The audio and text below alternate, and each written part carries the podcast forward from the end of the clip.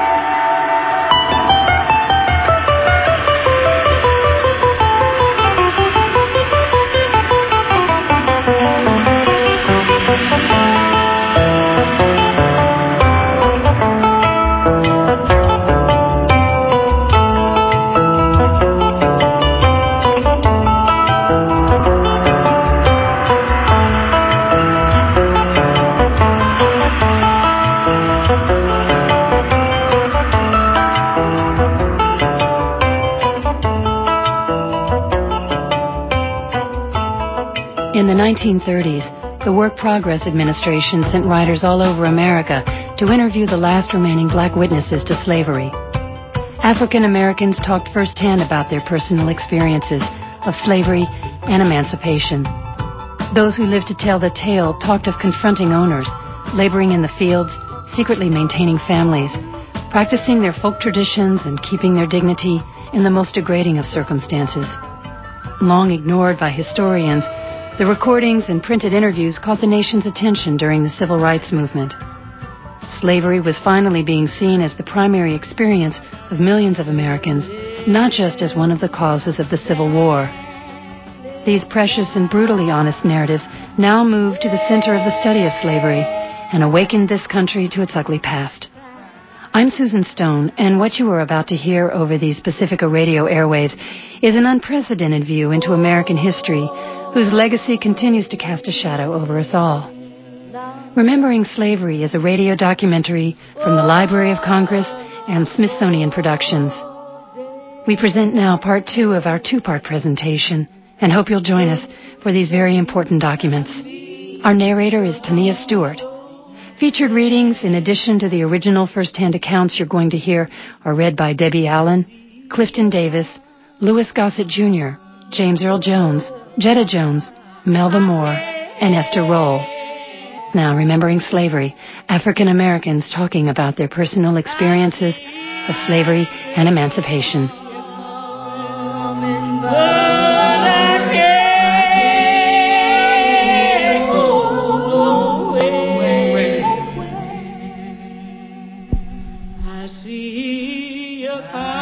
Tempie Cummins' master intended to keep word of freedom from his slaves. But Tempie's mother overheard his scheming and risked her life to spread the news. She said, Mother was working in the house and she cooked too. She said she used to hide in the chimney corner and listen to what the white folks say. When, when freedom was declared, Master wouldn't tell her. But mother, she hear him telling Mrs. that the slaves was free, but they didn't know it, and he not gonna tell them till he makes another crop or two. When mother hear that, she said she slipped out the chimney corner and cracked her heels together four times and shouts, I's free! I's free! Then she run to the field against master's will and told all the other slaves and they quit work. Then she run away in the night. She slip into a big ravine near the house and have them bring me to her. Master, oh, he come out with his gun and shot at mother. But she run down the ravine and gets away with me. Mom and them didn't know where to go, you see, after freedom broke. Just turned, just like he turned something out, you know. Didn't know where to go. That's just where they stayed. Mm-hmm. Didn't know where to go. Turn us out just like, you know, you turn out cattle, I say. The voice of Laura Smalley. When I thought old Master was dead, but wasn't he had been off to the war and uh, come back. But then I didn't know, you know, into the war. I just didn't know he was gone a long time. All the niggas gathered around to see old master again. You know, and old master didn't tell you, know, it was free. He didn't tell you that? No, he didn't tell. They waited. I think now they said they wait them six months out of that. Six months. And turn them loose on the 19th of June. That's why, you know, you celebrate that day, colors Mm-hmm. Is that right? On on the 19th, you know, that's called, they said have, they give them a big dinner on the 19th. But now we didn't know. I'll tell you, I don't hide the other side of the folks know freedom. We didn't know. They just thought, you know, we're just feeding us, you know. Just had a long table.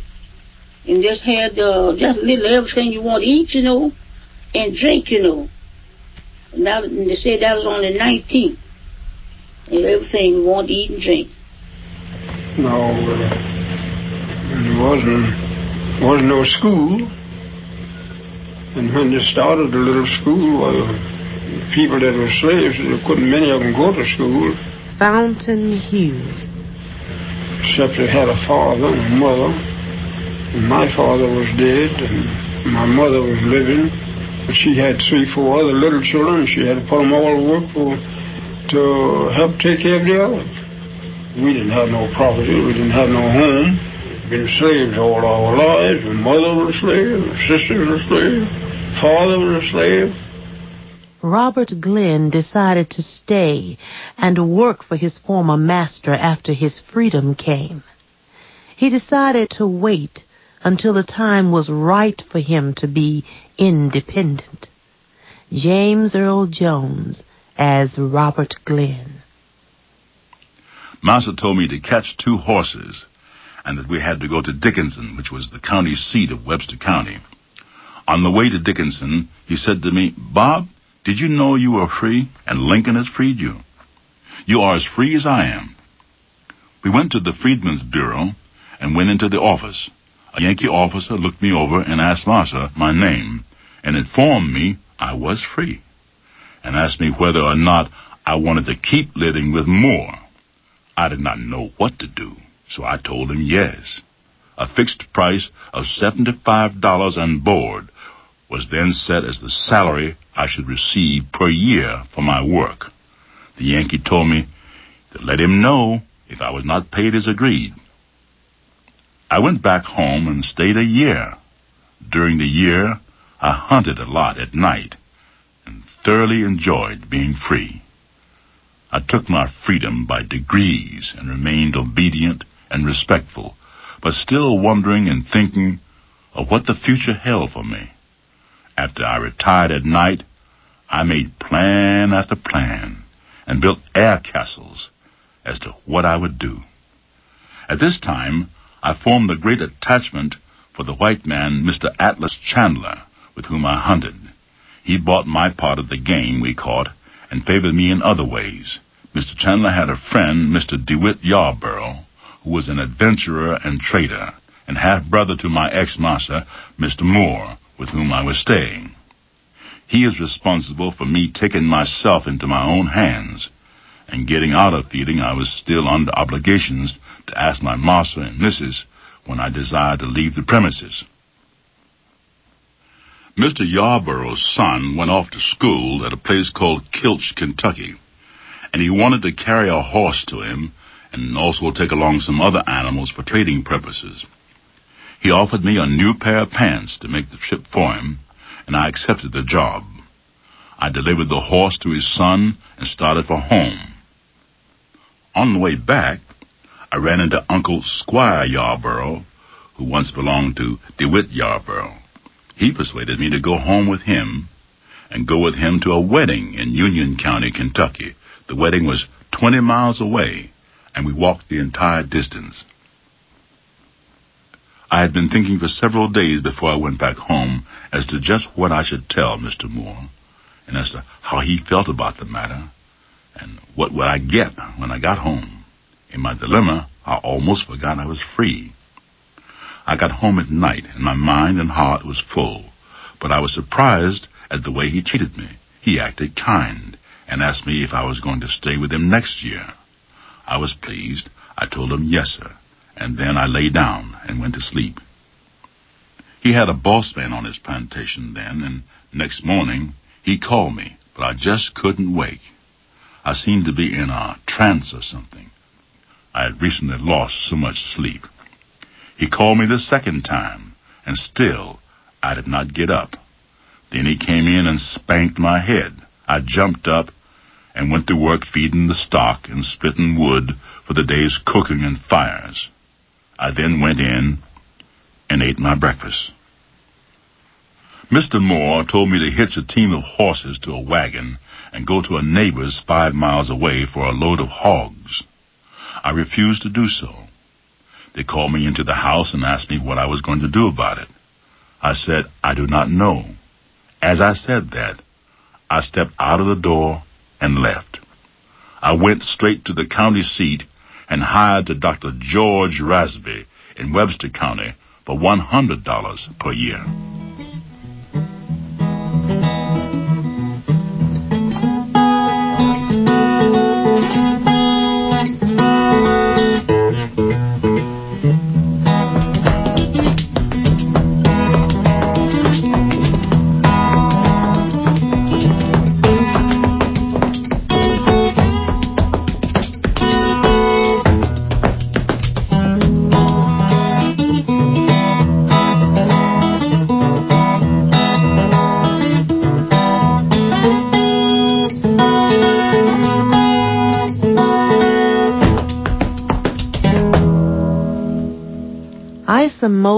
Was born in 1856 in Georgia. His 1941 interview took place in Gee's Bend, Alabama. Well, now, they tell me to the a year for the folk know that uh, they was free. And when they found out they was free, they worked on shares, they tell me. Worked on shares. Didn't rent no land, they worked on shares. Now, you know, I was a boy, I'm going to explain it best of my understanding. They say the work on shares. I think it said to, was it fourth or third, I think. He got the third, I think they said what they made after surrender. Most former slaves became sharecroppers, laborers who received as their year's pay a portion of the crop they produced. Families would also have to buy supplies from the landowners. Some were forced to stay there year after year to pay their debt. The voice of Laura Smalley. They let you go just as far in debt as you want to go, you know. And then see if you, they know your crop wasn't going to clear you know. And they, they so next year you'd have to stay to wake out your debt. If it mm-hmm. didn't, you know, take all your horses, cows, and everything away from you. Leave you with nothing. You leave with nothing. You see, that's why they, they keep them there, you know, that way. Mm-hmm. To so that, you know, they could get everything they had if they didn't wait. And good wait, or some of them you just take and give everything you had up and going off. Give everything up. They see you is going. Sure enough, they drag you to stay, you know, another year. Get anything you wanted, any kind of money. But now you're going to stay there next year because your crop ain't going to clear it, you know. It's going to clear They let you stay and feed you to the highest. And I had children like this girl here, this any kind of dress she wanted, they let you take it up. But now when the crop comes, they take every bit that crop. You wouldn't have nothing to live on, live on, know, next year till next year come. Well, that open account right there for Christmas, you know, get this what you wanted. That's what they do.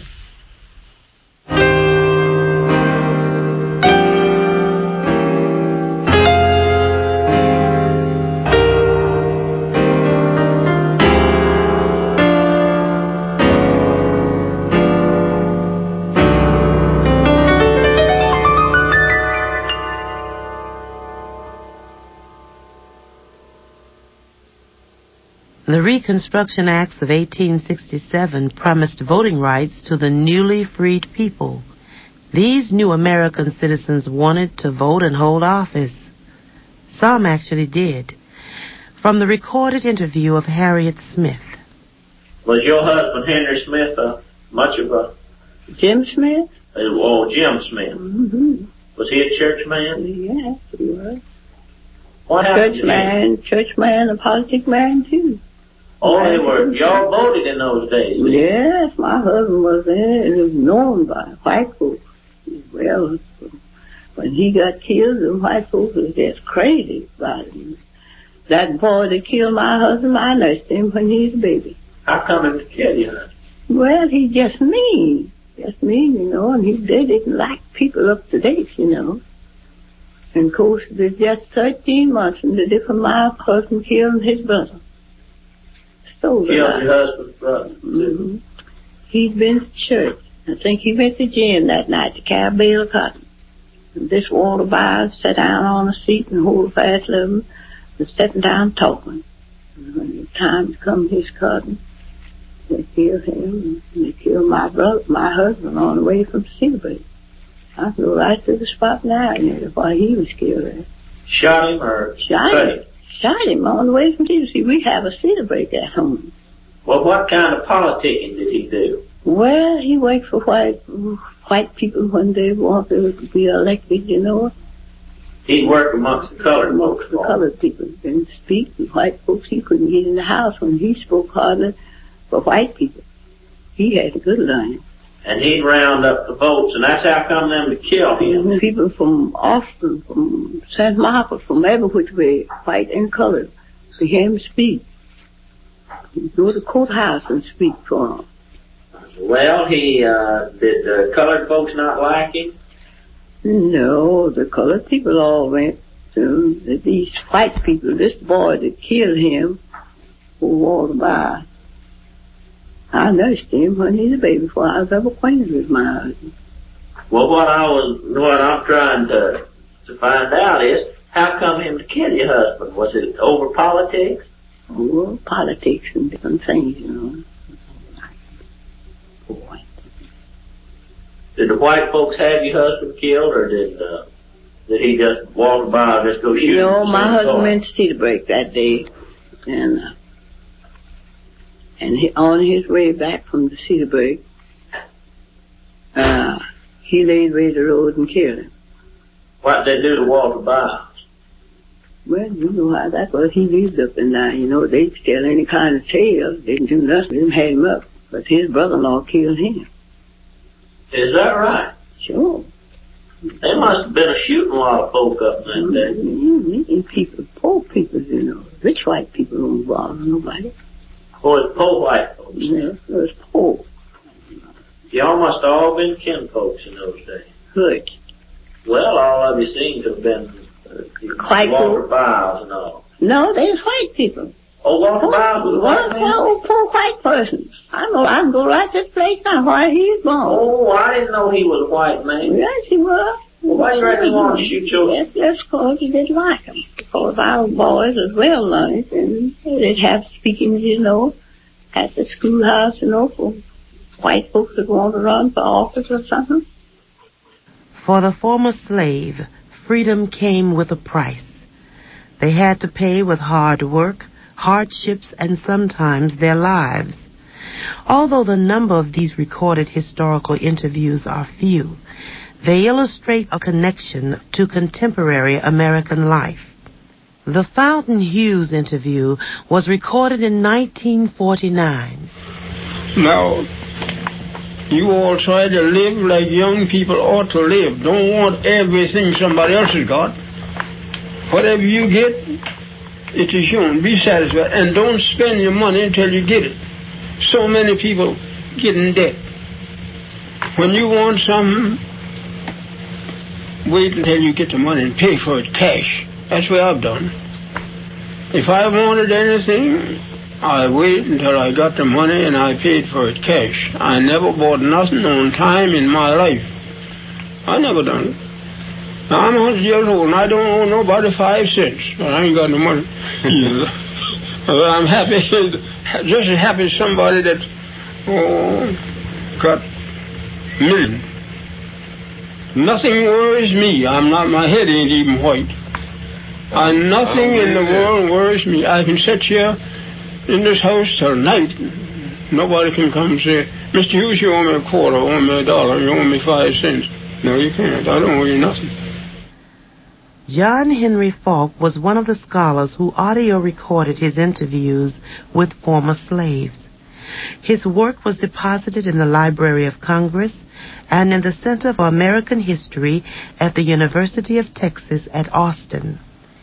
In an interview 40 years later, he described an event that made him think long and hard about prejudice.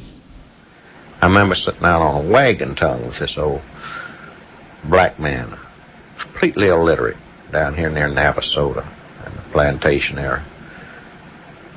And was telling him what a different kind of white man I was. I, I really, I really I'd gotten come educated on blacks and their problems, except we called them colored folks, the colored folks. And I said, you know, I, you might not realize it, but I'm not like colored uh, white folks you run into down here. I believe in the right. I believe in giving you the right to go to school, to good schools. Now I know you don't want to go with white people. I don't believe in, you know, going overboard on this thing. But I believe colored people ought to be given good school, and I believe you ought to give it, be given the right to to go into whatever you qualified to go into, and I believe you ought to be given the right to vote. And uh, I remember him looking at me very sadly and kind of sweetly and condescending and said, You know, you still got the disease, honey. I know you think you're cured, but you're not cured. Says, You're talking there, you sitting there talking. And I know it's nice, and I know you're a good man. Talking about giving me this, giving me that right. You talking about giving me something that I was born with just like you was born with it. You can't give me the right to be a human being. I'm born with that right. Now, you can keep me from having that. If you've got all the policemen and all the jobs on your side, you can deprive me of it. But you can't give it to me. Because I was born with it just like you was. And my God, it had a profound effect on me. I was furious with him. You try to be kind to these people, you see. Give them an inch and they'll take an L. But the more I reflect on it, the more profoundly it affected me. And I realized this was where it really was. I could give them something that they were born with, just like I was born with it. It's entitled to it the same way I was entitled with it.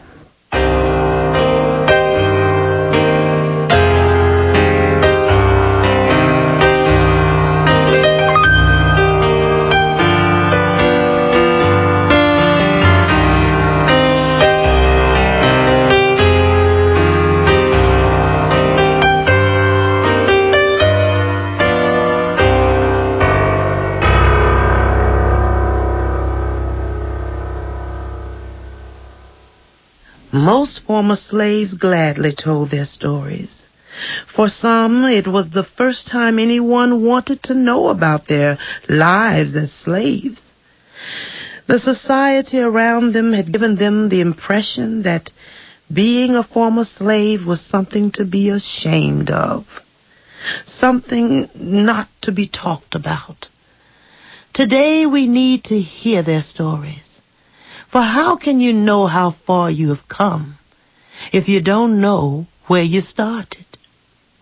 Langston Hughes speaks so eloquently in his poem Mother to Son about what the experience of the elders means to their descendants. Life for me ain't been no crystal stair. It's had tacks in it and splinters and bolts torn up and places with no carpet on the floor. Bare. But all the time I's been a climbing on and reaching landings and, and turning corners. And sometimes going in the dark where there ain't been no light. So boy, don't you turn back. Don't you sit down on the steps 'cause you finds it's kind of hard. Don't you fall now. For I'm still going, honey. I'm still climbing. And life for me ain't been no crystal stair. When when did you come to Baltimore? You know what? You don't remember when Garfield died, do you? When the, when they shot Garfield? No, I don't think you were born. I don't think no, there was. No, no. Well, I come to Baltimore that year, and I worked for a man by the name of Reed when I first come to Baltimore. I used to, I commenced to haul manure for him.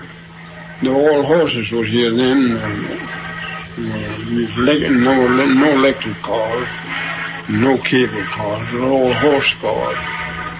And I used to haul manure, go around the different stables, you know, why people, everybody had horses. Did you ever think you'd live to see the automobile? No. I never did think I'd ever live to see the automobile. and that I heard talk of them. I heard my husband talk of them. He went north with a herd of bees for some white folks, and he seen them out there. And then they put on a cable car, what they call cable car.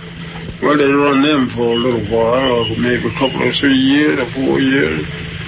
Then somebody invented the electric car, and that first run on North Avenue. Well, had it run a while, and they kept on inventing and inventing until they got them all different kinds of cars involved. I just can't. I just can't think of uh, what year it was. Well, I don't know how. I don't know, tell you the truth. When I think of it today, I don't know how I'm living.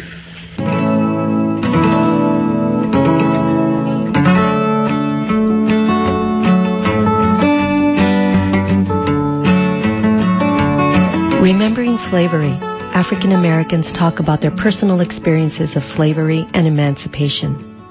Only a few people alive today have heard the actual voices of men and women who experienced the days of slavery in the United States firsthand. These original recordings were made by interviewers from the Federal Writers Project in the 1930s and were then placed in the Library of Congress, never heard again by the wider public. These tapes include a dozen of the only known original recordings of former slaves. Along with them, you have heard readings from original transcripts by James Earl Jones, Jetta Jones, Melba Moore, Clifton Davis, Esther Rolle, Louis Gossett Jr., and Debbie Allen.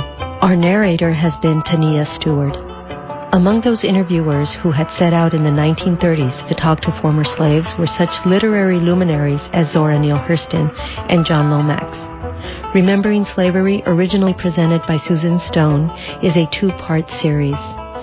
Any questions or comments, you can call 510-848-6767, extension 212. Thanks for listening.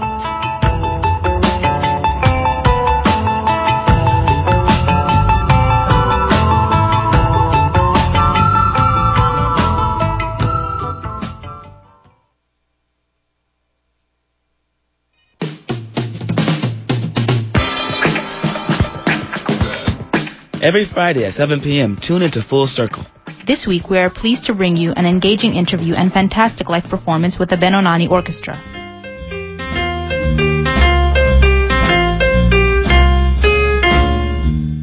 This orchestra is a ministry whose members come from a very diverse, multicultural background with a full repertoire of music.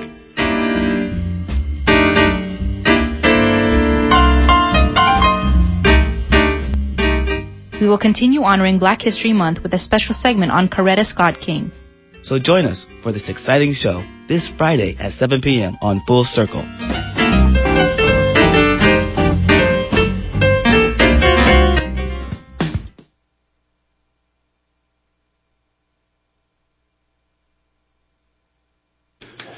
It's 94.1 FM KPFA and 89.3 FM KPFB in Berkeley, 88.1 KFCF in Fresno. It's 3:30 p.m. and it's time for Free Speech Radio News.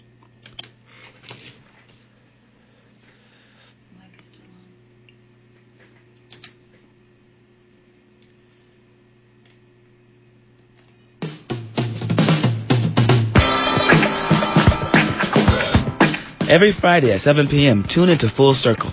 This week, we are pleased to bring you an engaging interview and fantastic live performance with the Benonani Orchestra.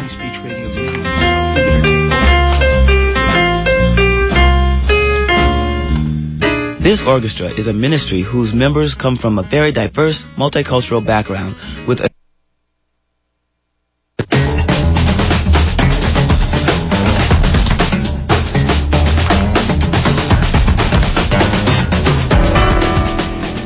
This is Free Speech Radio News for Friday, February 24, 2006. From the studios of KPFK in Los Angeles, I'm Aura Bogado. Immigration reform heats up again on Capitol Hill as President Bush extends a temporary immigration program. A new report indicates the EPA is not doing enough to warn residents returning to New Orleans of health risks. And Philippines President Gloria Macapagal Arroyo declares a state of emergency. These stories and more after the headlines. I'm Shannon Young for Free Speech Radio News. A Nigerian court has ordered Shell Petroleum to pay $1.5 billion to local communities in the Niger Delta region as compensation for years of environmental pollution. Sam Olukoya reports from Lagos. The court judgment is another setback for the oil giant Shell, which early this week shut down half of its operations in Nigeria following attacks on its facilities after the kidnapping of nine of its foreign employees. Payment of compensation for environmental damage is one of the demands of the local militants holding the oil workers.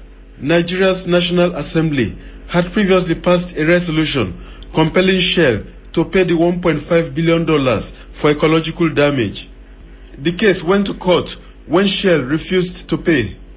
If Shell does not comply with today's court verdict, negotiations to secure the release of the hostages could become even more difficult. For Free Speech Radio News, this is Sam Olukoya in Lagos, Nigeria. In Ecuador, the government imposed state of emergency has been lifted in the Amazon province of Napo. This comes after troops were sent to the region to deal with protests against foreign and state owned oil interests.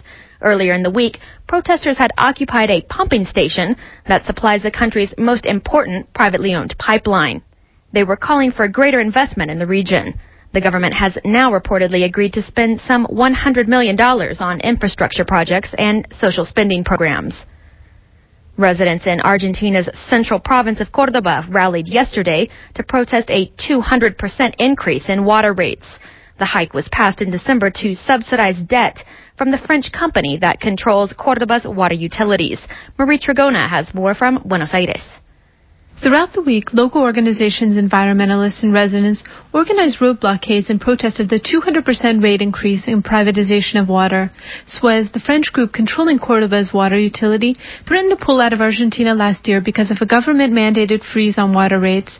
The provincial government agreed to forgive the company's $19 million debt as an incentive for the company to make long overdue investments in infrastructure. Local resident groups are pushing for the government to annul the Suez Aguas Cordoba contract.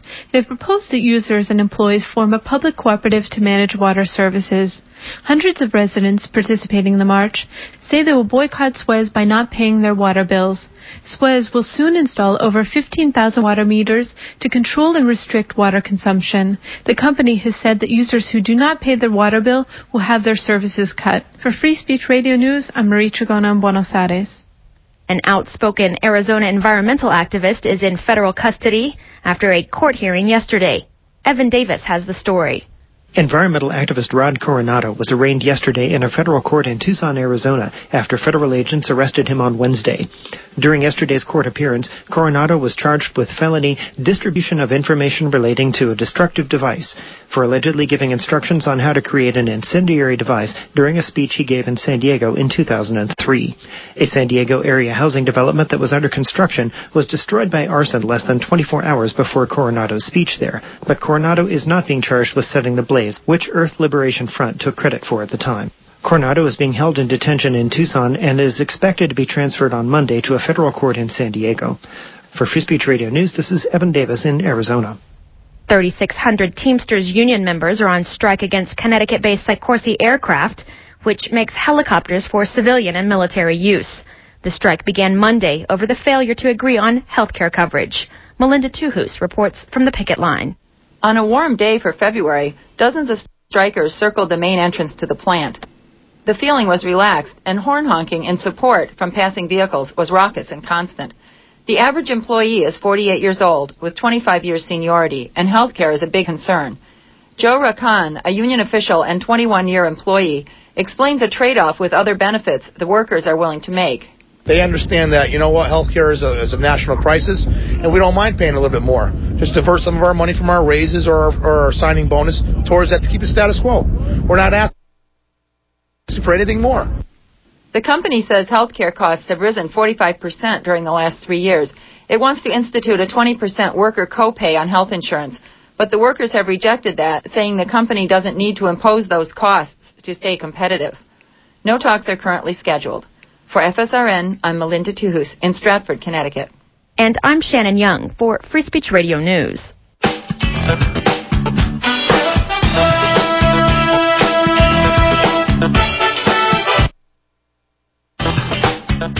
Philippines President Gloria Macapagal Arroyo declared a state of emergency today amid massive anti-government demonstrations and an alleged coup plot. FSRN's Girlie Linao reports from Manila. Clashes broke out between policemen and protesters a few hours after President Gloria Macapagal Arroyo declared a state of emergency, sparking a security crackdown. Rallies were banned, classes were suspended, and security was stepped up around the presidential palace. In declaring emergency rule, Arroyo ordered the military and police to hunt down those believed to be behind a plot to overthrow her government. Officials said under the state of emergency, the government can also take over utilities and companies that threaten national interests, including media agencies. The Philippines was placed under emergency rule as it celebrated the 20th anniversary of a people power revolt that ousted late dictator Ferdinand Marcos in 1986 and restored democracy. Former President Corazon Aquino, who was propelled into power by the 1986 uprising, was among more than 15,000 people who defied the ban on rallies and marched to again call for Arroyo's resignation. Ako wala akong hangarin na gumawa ng anong laban I have no intention to violate our laws. My only appeal is the same appeal I made when I went to the presidential palace last year when I asked President Gloria Arroyo to, to make the supreme sacrifice of resigning. And I would like to reiterate that call. Arroyo's opponents warn she has practically placed the country under a de facto martial rule. They urge Filipinos to be vigilant and not to allow democracy to be stolen again. For Free Speech Radio News, I'm Girlie Linao in Manila. Our correspondent Girlie Linao joins us on the line from Manila. As you mentioned in your report, today marks a very important day in Filipino history. Uh, 20 years ago, the People Power Revolt finally removed then President Ferdinand Marcos. What are residents there saying about the president's move to call this state of emergency? Critics are saying that um, the president has actually declared a de facto martial rule in the Philippines. They think that the emergency rule is creating panic among the public and that it could even spark more tensions and violence in the streets. So are people saying that it's perhaps a type of military rule in practice, even if it's not military rule in name? Yes, critics of the president are saying that with the deployment of the military and deployment of the police all over the capital and also in other key urban cities in the provinces, that this is practically martial rule. And um, just a few hours ago, there was a report of the police already raiding an office of a newspaper that is against the government. And many are afraid that there will be more of such uh, activities in the coming days. And that tension and violence uh, in years past has been called people power and has contributed to some type of political change. Has that political change really been embraced? Uh, who has it benefited in these last 20 years? Well, we've had two mass uprisings already since 1986. Uh, we had another one in 2001. This time when people are calling for Filipinos to join the demonstrations against President Arroyo, we don't see much of the Filipinos going out. The crowd is very little compared to the crowd that we saw in 1986 and 2001. And many analysts are saying that this is because none of the people who who went to the rallies then have benefited from the uprisings, that we still see the same group of leaders ruling the country. We still, we still see the elitists ruling the country and not much happening for the poor. Finally, the provision that Arroyo used to call the state of emergency usually refers to uh, a response to economic emergency, not a some type of coup attempt. Is that correct? Yes, that's correct. Legal experts are saying that this provision that Arroyo has invoked is actually used to help the government crack down on any situation that worsens the country's economy. And uh, this provision allows the government to take over utilities and companies that are threatening national interests. But the government has been saying that the economy is doing well. The peso is up against the US dollar. The stock market is up. Investors are supposed to be coming in. And there is a question on whether the government is just trying to use this so that they could be able to crack down on its political opponents. Girlie Linao is our correspondent in the Philippines. She joined us today from Manila. President Bush met with Salvadoran President Elias Antonio Saca at the White House this afternoon, where the two leaders discussed the Central American Free Trade Agreement, although the main topic of discussion was immigration. President Saca is pushing for a comprehensive immigration reform program that would assign legal status to Salvadoran immigrants already in the United States. President Bush offered a bit of immigration relief by announcing that he would extend a temporary program allowing some Salvadoran and other Central American immigrants to stay in the U.S. with temporary status for another year. But as Washington editor Leigh Ann Caldwell reports, some members of Congress are vowing to defeat that extension. The extension of the Temporary Protection Status Program, or TPS, will allow 300,000 Salvadorans, Hondurans, and Nicaraguans lawfully living in the United States to remain in the U.S. for another year.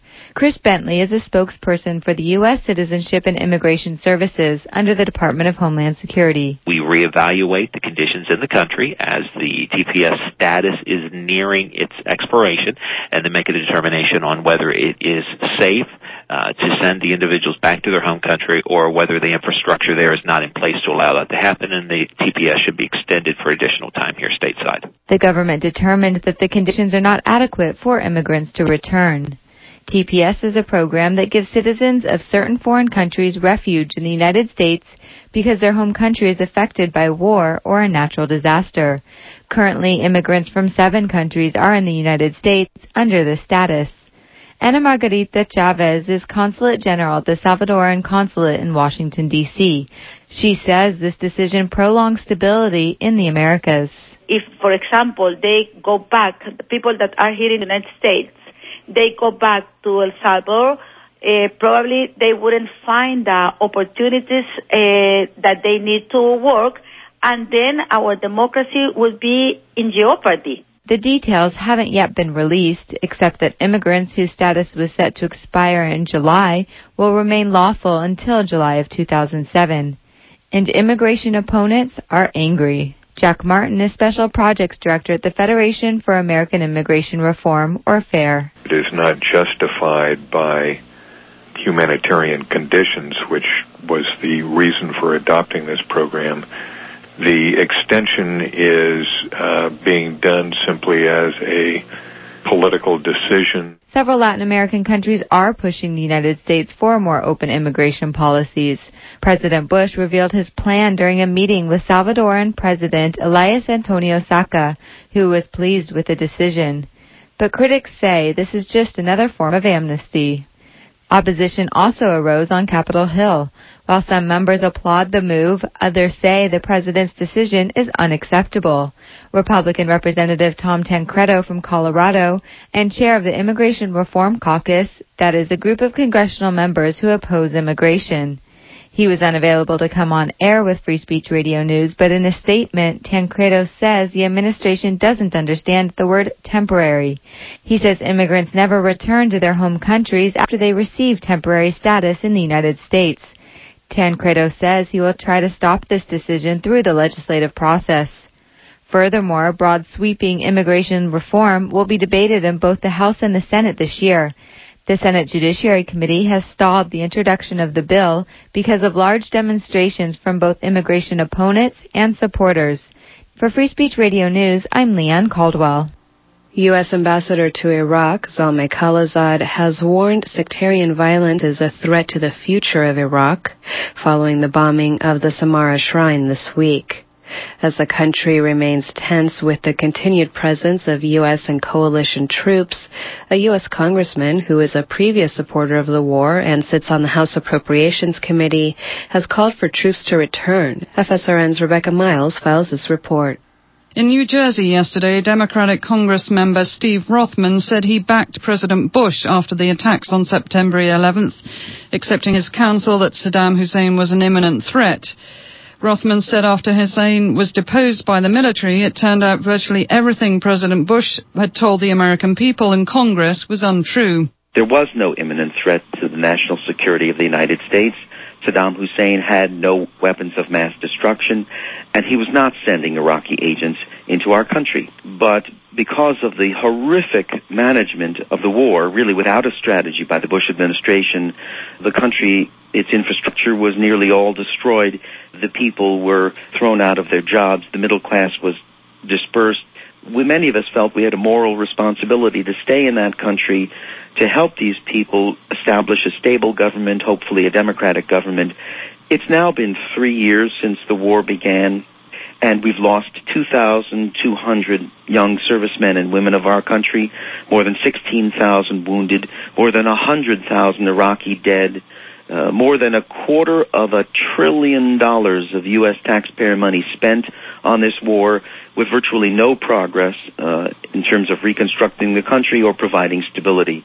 We have done more than enough, paid the price in blood and money.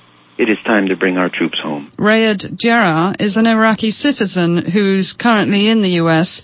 and lived in Iraq through the invasions and has written the Iraqi Roadmap, an exit plan, and thinks civil war is only likely if the U.S. troops stay. There, there is an ongoing civil tension and clashes uh, since the invasions that are happening with uh, so many casualties every every week. But I mean, there is no possibility that Iraqis will start having big-scale civil war like the the Lebanese case. Iraq currently is like a room full of gas that will explode. It just needs one spark to explode, and the U.S. Army should not be there anymore. As Congress member Rothman added, President Bush will be regarded as the worst, if not the worst ever president in U.S. history. For Free Speech Radio News, I'm Rebecca Miles reporting. A national environmental group has charged that the Environmental Protection Agency is not doing enough to warn residents returning to New Orleans of health risks. The report released yesterday by the Natural Resources Defense Council is the latest in a series of charges by the NRDC and other groups that the EPA is ignoring its own guidelines in dealing with the contamination caused by post-Katrina flooding. Christian Roselund has more from the Crescent City. Even if the truths are hard, we still need to hear the truth. Pam Dashiell of the Holy Cross Neighborhood Association says that she has been trying to get accurate information on contamination in New Orleans for years before the storm, and that returning residents would not know about the severe contamination issues in the city without the NRDC. We would not have known the extent of the problem, and nor would we have understood its significance. And that's, I mean, it just seems that a private nonprofit organization um, that does not have the vast resources of the EPA has provided more of a public benefit in terms of information and analysis than the EPA has. The report released yesterday states that the levels of lead, arsenic, and dangerous petroleum compounds in multiple locations around the city should have triggered a massive cleanup or at least further investigation. The NRDC's report follows an independent peer-reviewed study released last Monday by Texas Tech and Xavier universities, which found higher levels of contaminants in the soil than previous EPA tests. Tom Harris of Louisiana's Department of Environmental Quality responded by telling the Washington Post yesterday that the NRDC was grossly misusing the EPA data and said that the state's threshold levels would have to be greatly exceeded before children are harmed. Dashiell says that the Holy Cross Neighborhood Association has joined the NRDC in calling for toxic soil in the city to be removed and replaced. She says that soil contamination is not an issue to be underestimated. Well, people do grow vegetables and flowers in their yards that they bring into their homes. Children play outside. Um, old people in New Orleans, people sit outside all the time. I, I mean, we, you know, that's part of our, our great culture. And so soil contamination is a real issue. For FSRN, I'm Christian Roselund. Human rights activists have hailed a judgment handed down today in a case related to the 2002 sectarian violence in the western Indian state of Gujarat as a triumph of truth and justice. Nine of 21 defendants charged in a lower court under directions from India's Supreme Court were sentenced to life in prison. The decision has stirred new optimism for the Muslims who had lost all hope in the investigations and the trials run by the Gujarat government. FSRN's Binu Alex reports from Vadodara, India. The scene was gloomy at the colony where nine were sentenced to life, at least 14 years in prison for murder. The television channels broke the news and woman broke down. The high-profile Best Bakery case is related to the 2002 riots in the western state of Gujarat. Two months of violence between Hindus and Muslims resulted in the death of more than a thousand Muslims, scores of women raped, and property destroyed. The violence began after a suspected Muslim mob burnt a train coach carrying Hindu activists during February 2002. The case took many twists and turns where the accused were previously acquitted in the original trial after the prosecution's main witness, Zahira Sheikh, retracted her testimony. She changed her stance again and again and blamed Teesta Setalvad, human rights activist who once helped her, of intimidation. It was at Teesta's persistence that the case was shifted out of Gujarat to neighboring Mumbai by the Supreme Court. We are really hopeful that the findings of the uh, Honorable Sessions Judge here will have a very positive bearing. And personally and our group, we are very satisfied because the judge has clearly held that whatever was said against me was completely false and defamatory. The court also found Zahira Sheikh and her family guilty of lying under oath and issued a notice asking them to explain why they turned into hostile witnesses. The case was widely considered as a mark to symbolize the failure of the Indian justice system following the Gujarat riots in 2002. and many Muslims say their hope in getting justice is rejuvenated. Zubair Maimun is one such Muslim in Vadodara. One thing that is proven because of this judgment is that justice prevails in India. Many people asked me whether this judgment will divide Hindus and Muslims further. We believe a criminal should only be seen as a person who committed a crime, and not someone whose actions are representative of his religion. Father Cedric Prakash, who has been actively demanding justice for the victims, terms the judgment as a triumph of truth. This is the first step towards reconciliation, towards peace and ultimately communal harmony in Gujarat. Let's hope that this becomes the precedence for the several other cases which need to be reopened and for which justice has to be delivered in the wake of the Gujarat carnage of 2002. After four years and several acquittals, Special Court conducting a retrial found the nine guilty of killing 14 people during the arson attack on the bakery. Anger is simmering at Hanuman Tekri, the colony where all the accused are from. Deserted by the political parties and right-wing Hindu activists, the families are on the verge of social and financial collapse. हमारे बुढ़ाई वक्ता में कौन हमको पाले हमको तो सरकार road पर कर दिया Shardaban Rajpur, mother of one of the convicted, is inconsolable.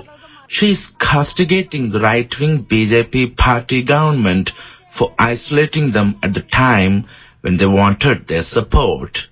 The verdict is seen as a slap in the face of Narendra Modi, the Chief Minister of Gujarat, who is widely accused by human rights activists of presiding over the violence which lasted more than two months. There are more than 2,000 cases on trial and this judgment may just prove as a trendsetter in delivering justice. From Vadodara in India, I'm Binu Alex for Free Speech Radio News. As Black History Month comes to a close, some people take this time to reflect, remember, and rejoin the history and achievements of African Americans, even as recent comments made by actor Morgan Freeman have stirred up debate on whether Black History Month is necessary. Selena Masuta reports on that discussion from Washington, D.C., hometown of Black History Month founder Dr. Carter G. Woodson.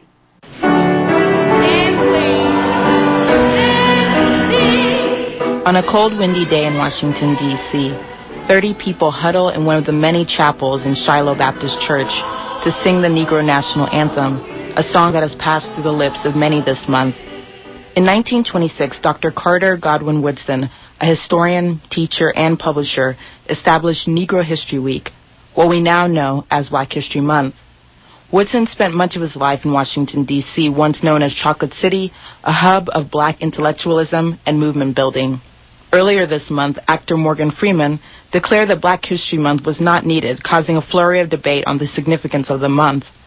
Freeman argued that relegating black history to a month is an obstacle to ending racism. However, there is sharp criticism of that view from people like Alexander M. Padro.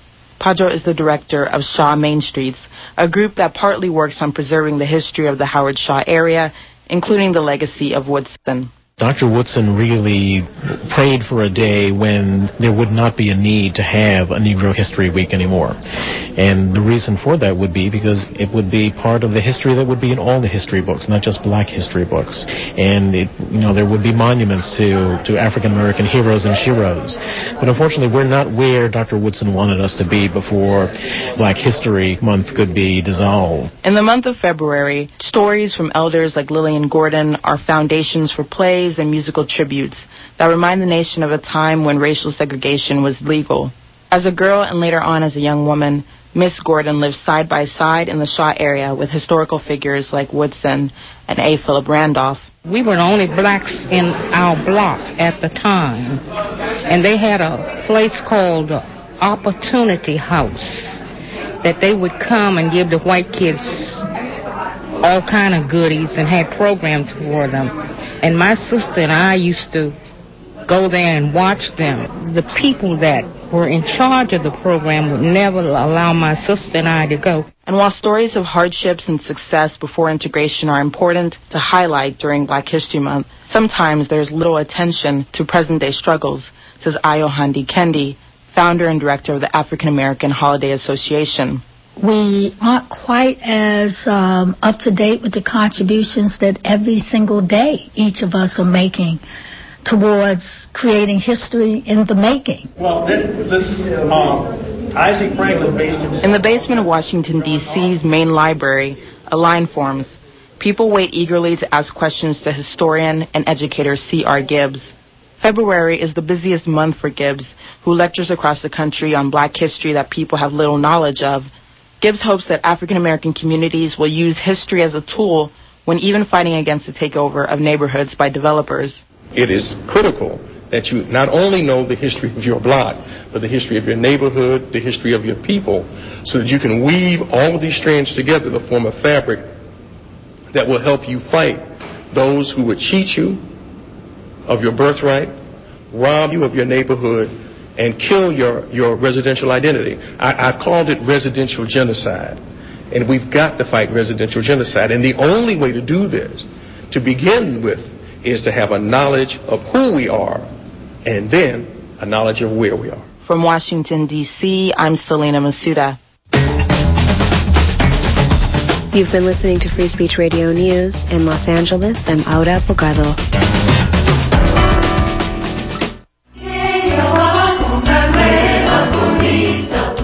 La Peña Community Chorus presents a concert of lively music from Peru and other Latin American countries on Saturday, February 25th at 8 p.m. at La Peña Cultural Center, 3105 Shattuck Avenue in Berkeley. This is a benefit concert to send the chorus to Peru, where we will learn and share music with the Afro-Peruvian community in Lima and the Andean regions surrounding Cusco. Over the years, the chorus has been a cultural ambassador, bringing music back to the U.S. from Cuba, Chile, and Chiapas, Mexico. Tickets are available at the door.